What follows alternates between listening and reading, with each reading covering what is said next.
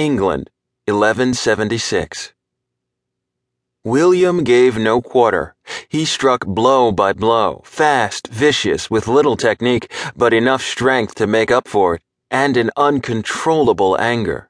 John had hit him so hard in the knee that everything felt numb there, and William's reaction was as much pain as surprise, which made him fly into a rage. Everything around him blurred until he was aware of nothing but his enemy. The pain radiated through him, firing his anger.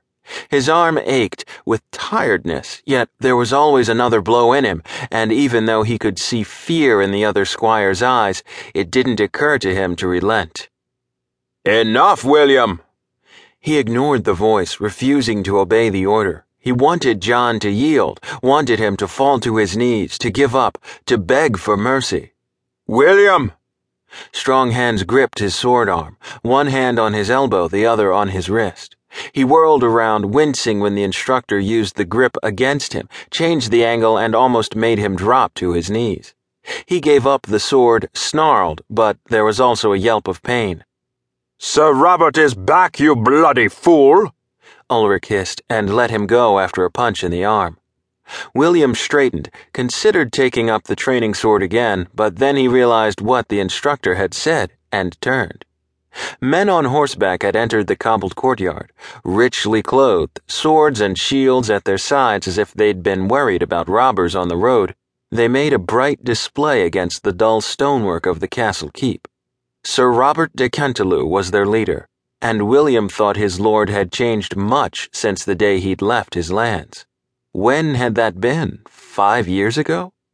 Robert's dark hair looked now like it would in winter, in a heavy snowfall, the color more gray than black, even though his lord wasn't an old man. He sat proud in the saddle, and William thought with a hint of shame he wore an expression of amusement. Sir Robert must have seen him fight and lose his control. Well, then, now that the squires are listening too, it's good to be back. Sir Robert slid off his horse, hands adjusting his sword belt. The household gathered in the yard, regarding their master in amazement. He'd arrived completely unannounced, and William wondered why that was. Why had he not sent a messenger first so everything was prepared? Instead of lowering his gaze, William stared open mouthed at his lord. Sir Robert was tanned, his blue eyes seemingly glowing in the dark face, and his rich red clothes played around his form in strange, outlandish splendor. His sword hilt now bore a large jewel in the pommel, and the heavy rings on his gloves sparkled in the late autumn sun. He must have made a fortune abroad, but it wasn't the flaunting of wealth that impressed William so much. Instead, it was Robert's bearing.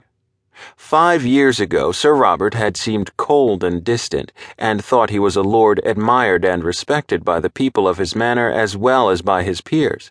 He had too little humor and too much impatience. Always fair, always just, but somehow lacking. The death of his wife had not improved matters.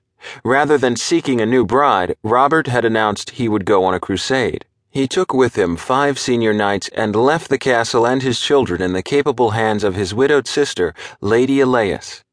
In William's limited experience, the Robert of five years ago had been much the same as any other noble, but now he'd changed. It was said that the Holy Land made its mark on a man's soul, scouring away the bad and revealing the good. According to the church's rhetoric, no one, except the heathen Saracens, could walk on the same soil as the Christ and not be humbled and remade for the better.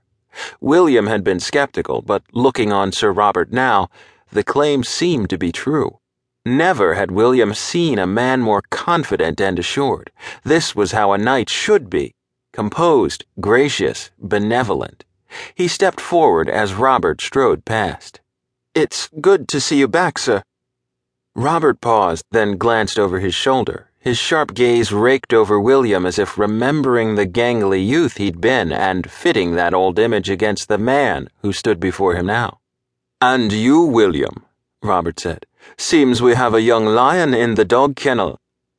William flushed, unable to tell what his lord meant by the comment, understanding only that Robert was making fun of his family and upbringing. The acknowledged bastard son of the manor's reeve, William owed his place at the castle to the charity of Sir Robert's late wife.